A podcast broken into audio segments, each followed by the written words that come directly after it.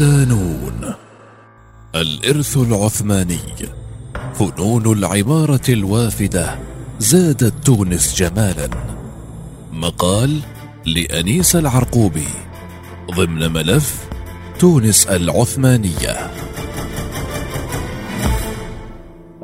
بعد أفول الدولة الحفصية وخروج المحتل الإسباني من البلاد التونسية استؤنفت حركة البناء والتشييد إثر التدخل العثماني وهجرات المورسكيين من الأندلس فتسربت التأثيرات المعمارية وكذلك الفنية بين الطابعين العثماني والأندلسي مع المحلي الموروث الحفصي وهو ما أضفى عليها التنوع في مظاهرها وأشكالها وكان لمختلف المشارب الثقافية والفنية دور في تغيير ملامح الفن السائد وتوجيهه في خط سير جديد ليظهر فن معماري مخضرم جمع بين موروث عريق ومرجعية فنية جديدة وافدة.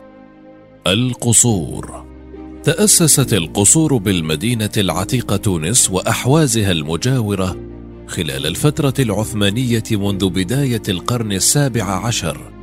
حيث ظهرت المنشآت المعمارية غير العسكرية بفضل استتباب الأمن في البلاد وقدوم المسلمين الأندلسيين إلى تونس ومنهم البناؤون والمعماريون المهرة وأصحاب الصنائع والزخرفة. فاستغل الحكام العثمانيون مواهب المورسكيين لتعمير أرجاء عديدة حول المدينة. فكان برج يوسف داي الواقع بسهول مجرد السفلى أولى هذه العمائر التي تمثل نقطة تحول مهمة في هذا المجال ويبسط المعلم طورا مهما في تحول العمارة يتوضح في أسلوب الإبداع والتجديد الذي أضيف إلى العناصر المحلية لتكتسي حلة غير مألوفة عن العمارة الحفصية التي تتسم بالتحصين والتقشف. بنى العثمانيون في تونس العديد من المنازل والقصور التي أظهرت هيبة الدولة ومكانة الحكام. وتميزت هذه المباني بالطرازات المعمارية العديدة منها التركية والمغاربية والأندلسية والأوروبية خاصة الإيطالية. وتميزت القصور العثمانية بالفخامة واستعمال المواد والتقنيات المكلفة مثل نقش الحديد والكذال والخزف والرخام المحلي أو المستورد من الخارج إضافة إلى الزخارف الهندسية والنباتات والخطوط. قصر باردو. يرجع تاريخ بناء القصر بالتحديد إلى سنة 1574 وتم توسيعه وتجميله مرات كثيرة على أيدي البايات العثمانيين الذين تعاقبوا على حكم تونس. والقصر مقسم اليوم إلى جزئين جزء يحتضن البرلمان ومعلم يمثل متحف باردو. رممه حمود باشا المرادي بين 1631 و 1666 واستطاع ابنه مراد الثاني إعادة تنشيطه وإحياء حياة البذخ كما وصفها الرحالة تيفيو في دفاتر رحلته عام 1653 بقوله: باردو تتألف من ثلاثة أدوار غير بعيدة عن تونس، فيها عدد كبير من النوافير والأحواض المحفورة في الرخام المستورد، وقاعة مفتوحة على الهواء الطلق، تتوسطه فسقية وبلاط أرضي من الرخام الأبيض والأسود. كما هو الشأن في جميع الغرف الأخرى المزخرفة بالذهب واللازورد والنقش على الجبس. قصر باردو يعتبر نموذجا لفرادة فن العمارة التونسي الذي تطور تحت الحكم العثماني خاصة في أوائل القرن الثامن عشر إلى أواخر القرن التاسع عشر من حيث الهندسة المعمارية وفنون التزويق والنقش بمختلف أصنافه على الجبس والجليز والخشب والسقوف المذهبة.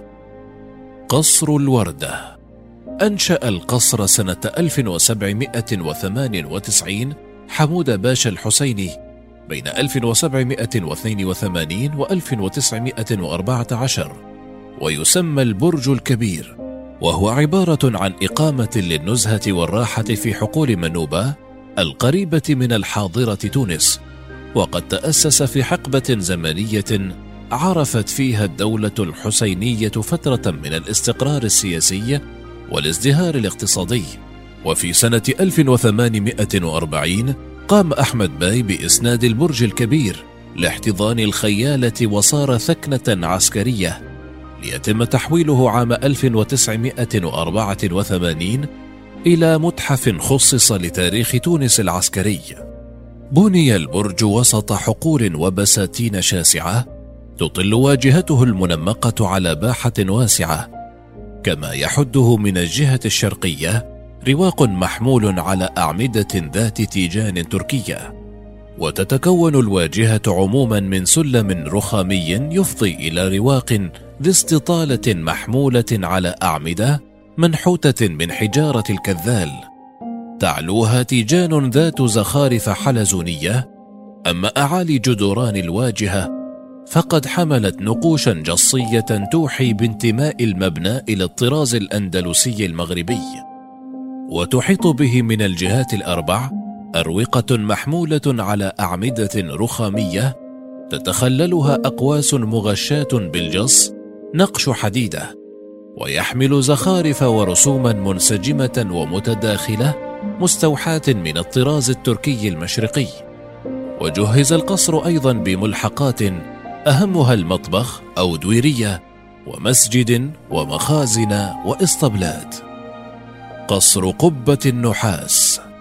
يعود تاريخ بناء القصر إلى فترة محمد الرشيد باي بين 1756 و 1758 وأضيفت له التغييرات والتحويرات المحدثة في عهد حمود باشا الحسيني بين 1782 و 1814 نحو سنة 1805 ويعد القصر من مفاخر العمارة التونسية بمحافظة منوبة حيث تمازجت في هندسته خصائص المعمار العثماني والطراز الأندلسي المغربي وقد سمي قبة النحاس لوجود قبة كبيرة كانت تعلو جناح الحريم وكانت تغشيها طبقة من النحاس.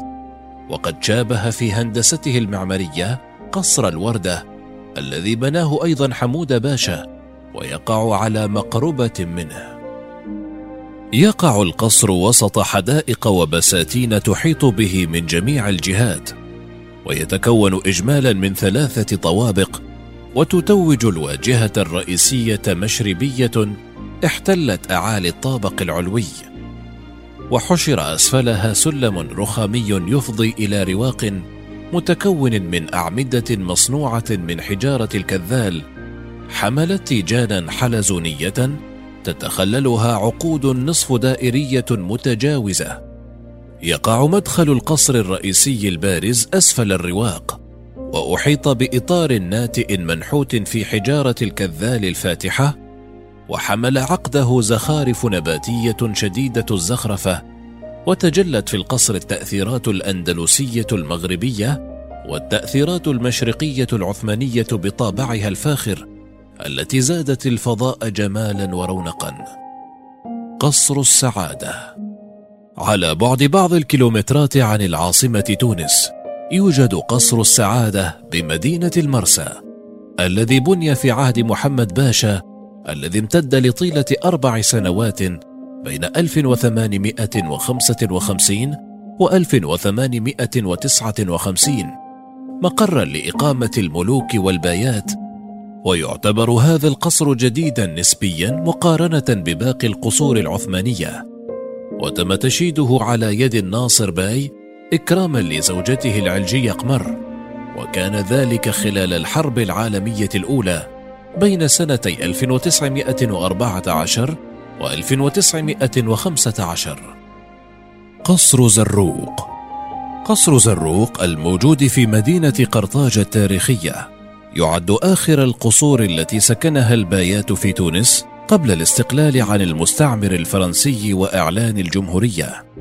وكان هذا القصر مقر إقامة الأمين باي إلى أن تم عزله عن الحكم سنة 1957 ويتميز القصر بتنوع تصاميمه كالطراز التركي والعربي والأندلسي ويحاط قصر زروق بأطلال رومانية قديمة تشتهر بها مدينة قرطاج ويرجع تاريخ تشييده إلى القرن التاسع عشر في سنة 1860 من الجنرال أحمد زروق واستعمل كمركز مراقبة للبلاد خلال ثورة علي بن غذاهم سنة 1864 قصر حمود باشا. وجود القصور العثمانية لم يكن في الضاحية الشمالية والغربية لتونس العاصمة فقط بل شمل أيضا مدينة تونس العتيقة ففيها العديد من القصور من بينها دار حمود باشا. وهو قصر شيده حمود باشا المرادي عندما كان اميرا وذلك سنة 1630 ويقع القصر في نهج سيدي بن عروس المرموق قرب مقر الحكومة بالقصبة. وتعتبر دار حمود باشا من أعرق وأكبر قصور المدينة العتيقة التي لم تغير عمارتها. وكان مقرا لإقامة الأمير حمود باشا المرادي في المدينة العتيقة مع زوجته الأولى الأميرة عزيزة عثمانه القصور الحسينية في تونس بلغ عددها قرابة خمسمائة قصر. اندثر معظمها ولم يتبق منها اليوم إلا مائة قصر يعاني عدد كبير منها من الإهمال. ويتطلب تدخلا عاجلا للترميم منها القصر الحسيني في مدينة حمام الأنف الذي شيد سنة 1750 بأمر من الباي حسين بن علي باشا الإرث العثماني في تونس لم يقتصر على القصور والدور فقد طالت منجزاتهم المعمارية التي مزجت بين التأثيرات المحلية والوافدة الأتراك والأندلسيين المساجد والجوامع خاصة أنهم كانوا يتبعون المذهب الحنفي على عكس عامة الناس بتونس التابعين للمذهب المالكي. لذلك بنى الحكام العثمانيون مساجدهم الخاصة أو غيروا مذهب بعض الجوامع، وتم إحصاء سبعة جوامع حنفية بمدينة تونس، وهي جامع القصبة، وجامع القصر، وجامع يوسف داي، وجامع حمود باشا، وجامع محمد باي، جامع سيدي محرز وجامع يوسف صاحب الطابع والجامع الجديد الذي بناه مؤسس الدولة الحسينية الحسين بن علي. كما نجد المساجد الحنفية في محافظات أخرى مثل صفاقس وبنزرت وزغوان. جامع يوسف داي يقع بنهج سيدي علي بن زياد بمدينة تونس العتيقة بين سوق البركة والوزارة الأولى دار الباي سابقاً. ويعرف أيضا بجامع سيدي يوسف وبجامع البشامقية نسبة إلى سوق البشامقية أسسه الأمير يوسف داي سنة 1021 للهجرة الموافق ل 1612 للميلاد وهو أول جامع حنفي بني بتونس بعد الفتح العثماني على يد المهندس الأندلسي ابن غالب وبه قبر مؤسسه. في أوائل القرن العشرين أصاب صومعته الخراب فأمر علي باي الثالث بين 1888 و 1902 بتجديد عمارتها كما كانت عليه. ثم أعيد تجديد جامورها مرة أخرى سنة 1345 هجري الموافق ل 1926 للميلاد. وتعتبر عمارة هذا الجامع مزيجا من الفن التونسي والفن الأندلسي والفن التركي والفن الإيطالي. وتأثرت عمارته في بعض مكوناته وفي قسم من تصميمه بالمساجد العثمانية. وهكذا يبدو الصحن الذي يحيط ببيت الصلاة من الجهات الثلاث الشرقية والشمالية والغربية. وهي من المميزات النادرة التي قلما نجدها في الجوامع التونسية. وهي هندسة اختصت بها بعض الجوامع التركية. كما تميز هذا الجامع بمئذنته وهي أولى الصومعات المثمنة الشكل التي تم بناؤها بالبلاد إذ إن جميع الصومعات التي سبقتها زمنيا كانت في أغلبها ذات نمط موحدي ولها قاعدة مربعة الشكل. جامع حمود باشا. على عهد حمود باشا أعظم البيات المراديين عرفت البلاد فترة استقرار وازدهار دفعت الإخباريين إلى مقارنة هذا الباشا بكبار سلاطين بني حفص وأنشأ حمود باشا جامعه هذا بالقرب من جامع الزيتونة سنة 1655 فجاء كما يقول ابن دينار في غاية الحسن والضخامة بحيث لم ير في المغرب أسر منه. وتتوافر في هذا الجامع نقاط تشابه كثيرة مع جامع يوسف داي مثل قاعة صلاة معمدة متعددة البلاطات ومحاطة بالأروقة والصحون من ثلاث جهات ومنبر رخامي ومحراب مكسو بالرخام والجص المنقوش ومئذنة ممتشقة البدن وضريح يأخذ شكلا مكعبا ويغطيه سقف خشبي هرمي الشكل تكسوه القراميد الخضراء ويتميز هذا الجامع عن سابقه باعتماده نوعا جديدا من الأقبية الطولية وباستعمال الدعائم والأقواس المندمجة لتخفيف ثقل هذه الأقبية على الجدران. جامع محمد باي المرادي. يعتبر أحد أهم جوامع مدينة تونس ويقع في نهج سيدي محرز وهو أكبر جامع للمذهب الحنفي. تم تشييد هذا الجامع سنة 1104 هجري الموافق ل 1692 ميلاديا. على يد محمد باي المرادي نجل مراد الثاني وواصل بناءه من بعد وفاته شقيقه رمضان باي المرادي وتواصلت الأشغال به حتى سنة 1697 لكنه يعرف باسم جامع سيدي محرز وذلك لوجوده أمام الزاوية التي تحمل اسم الرجل الصالح. أهمية هذا الجامع متأتية من كونه انفرادا بالنمط المتأثر بالجوامع التركية وهو ما لا نجده إلا في عدد قليل جدا من الجوامع بالبلاد العربية. ورغم هذا فإن جامع محمد باي في شكله العام وفي نواحيه الفنية يختلف في العديد من النقاط عن الجوامع التركية. وقد اهتم حكام تونس منذ القدم بترميمه. إذ أعاد محمد الصادق باي بناء المقام سنة 1962 ثم أمر الحبيب بورقيبة بترميمه سنة 1981 وأعيد ترميمه مرة أخرى بين سنتي 1996 و1998 يعتبر جامع محمد باي المرادي من نمط عثماني.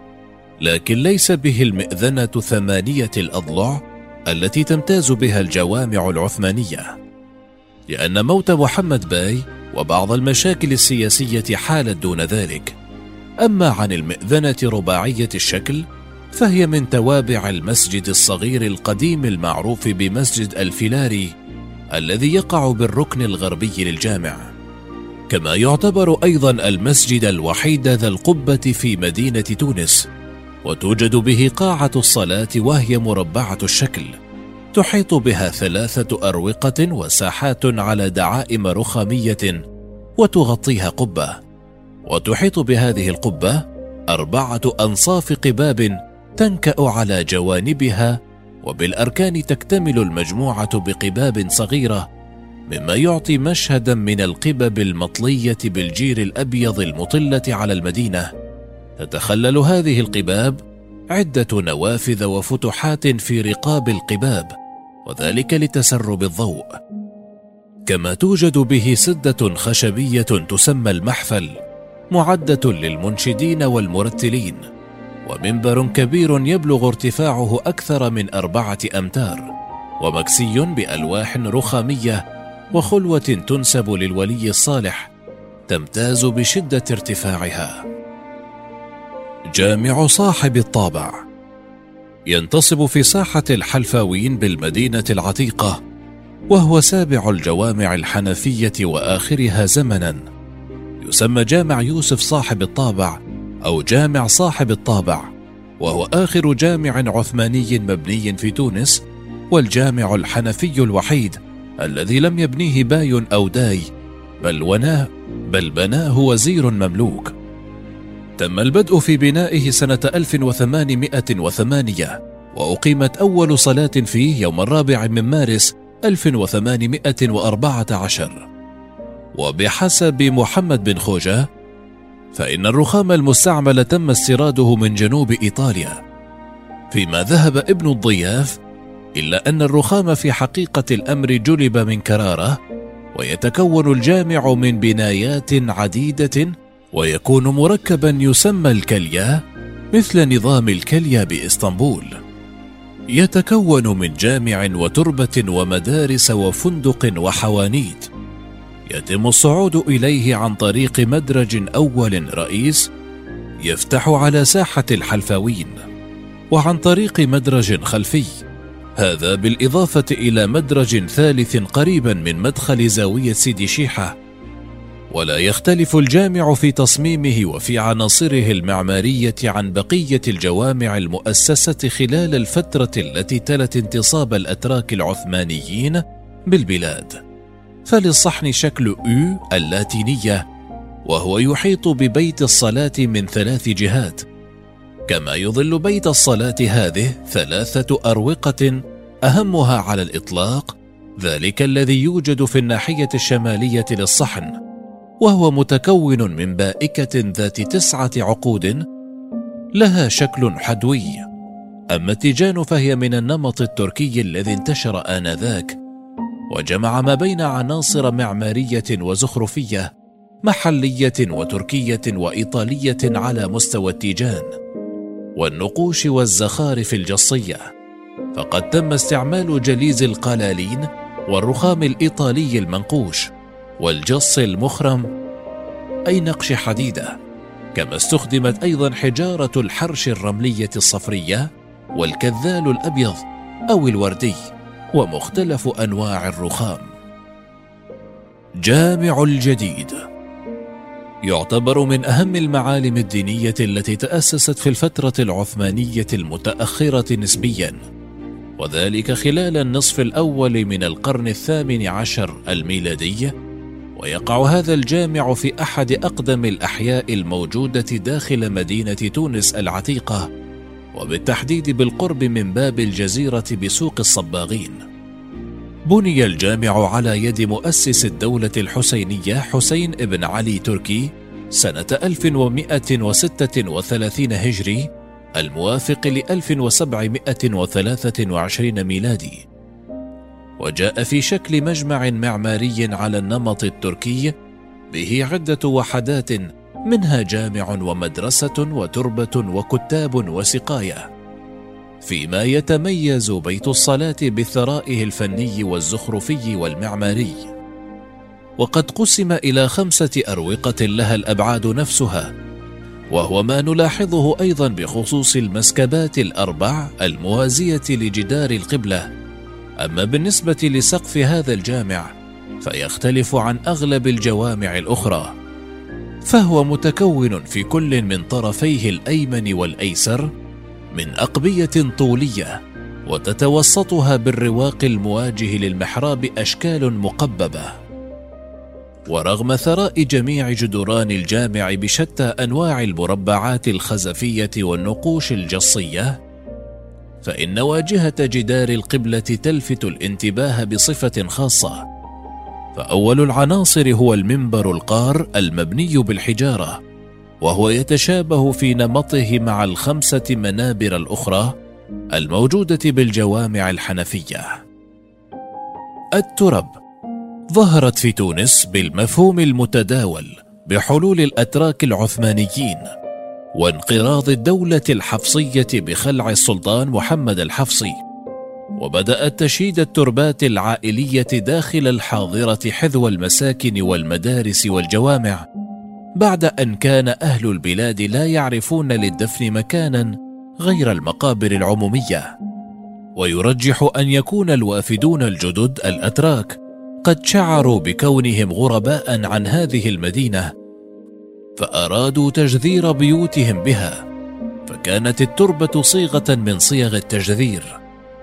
تميز العثمانيون ببناء التربات وهي أضرحة لدفن حكامهم وأفراد عائلاتهم والمقربين لهم في أماكن محاذية للجوامع والمساجد مثل تربة يوسف داي وتربة حمود باشا كما نجد التربات المستقلة بذاتها مثل تربة لاز وتربة أحمد خوجة وخاصة التربة التي دفن فيها بايات الكرسي البايات الذين حكموا تونس وبنيت على يد أحمد باي. يوسف داي بين 1610 و 1637 يعد أول من سن تلك العادة في تونس فبمناسبة إنشائه لجامعه المعروف بسوق البشامقية والمنسوب إليه جامع سيدي يوسف أسس تربة خاصة به واقتفى أثره الكثيرون سواء منهم أبناء الجالية التركية كآل بالخوجة وآل لاز وآل الجزيري أم من أبناء البلاد الأصليين كآل محسن ويعتبر حمود باشا المرادي بين 1631 و 1666 من أشهر من اعتنى بالتربة العائلية. إذ أردف جامعه الحافل الكائن حذو زاوية الولي أحمد بن عروس بتربة بديعة بها قبره إلى جانب قبور آل بيته. من جانبه أنشأ حسين باي سنة 1705 بمدينة تونس تربته الأولى المعروفة بتربة سيدي الفلاري الكائنة بنهج تربة الباي وذلك سنة 1711 ولهذه التربة ثلاث واجهات مطلة على الشارع بكل منها رخامة نقشت عليها نصوص شعرية تؤرخ للمعلم. كما أقام تربته الثانية بمناسبة بناء جامعه المعروف بالجامع الجديد بالحاضرة سنة 1726 وتعرف بتربة سيدي قاسم أسبابطي وهو ولي دفن بها إلى جانب ولي آخر يدعى سيدي قاسم الباجي لكنه لم يدفن في أي منهما. أما علي باشا الذي تولى الحكم في 1735 شرع في إنشاء عدة مبان مهمة منها المدرسة الباشية ومدرسة بئر الحجار وبرج جبل الجلاز وغيرها. كما أنشأ تربته الملاصقة للمدرسة الباشية وهي تربة أنيقة تشتمل على مدخل وفناء ذي أروقة دائرية أعمدتها رخامية رقيقة على غاية من البهاء مشابهة في جمال أعمدتها لتلك الموجودة في قصور حمراء غرناطة. وقد كسيت الجدران بالخزف التونسي المتعددة ألوانه. أما الغرفة الجنائزية فهي عبارة عن قاعة مربعة الشكل. كسيت جدرانها بالرخام المنزل على الطريقة الإيطالية. تعلوها قبة بديعة تعد من أجمل قباب تونس. وقد كسيت كليا ببديع النقائش ذات الأشكال الهندسية والنباتية من مزهريات تتفرع عنها غصون وزهور إلى ما لا نهاية. الأسواق.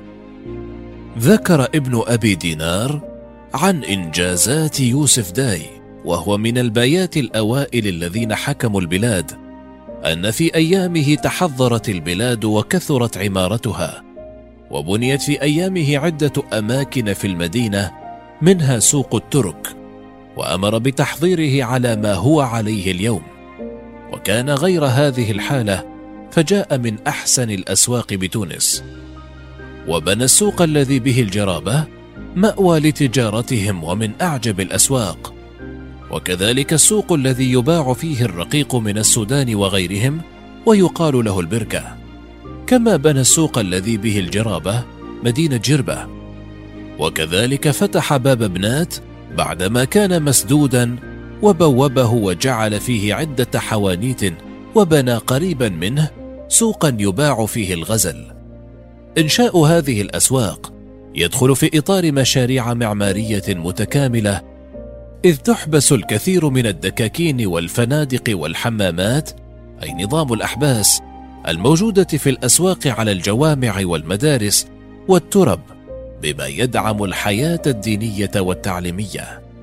بدوره شيد علي باشا سوق المر بربض باب الجزيرة كما حول علي باي سوق الدباغين من داخل المدينة إلى خارج باب بحر.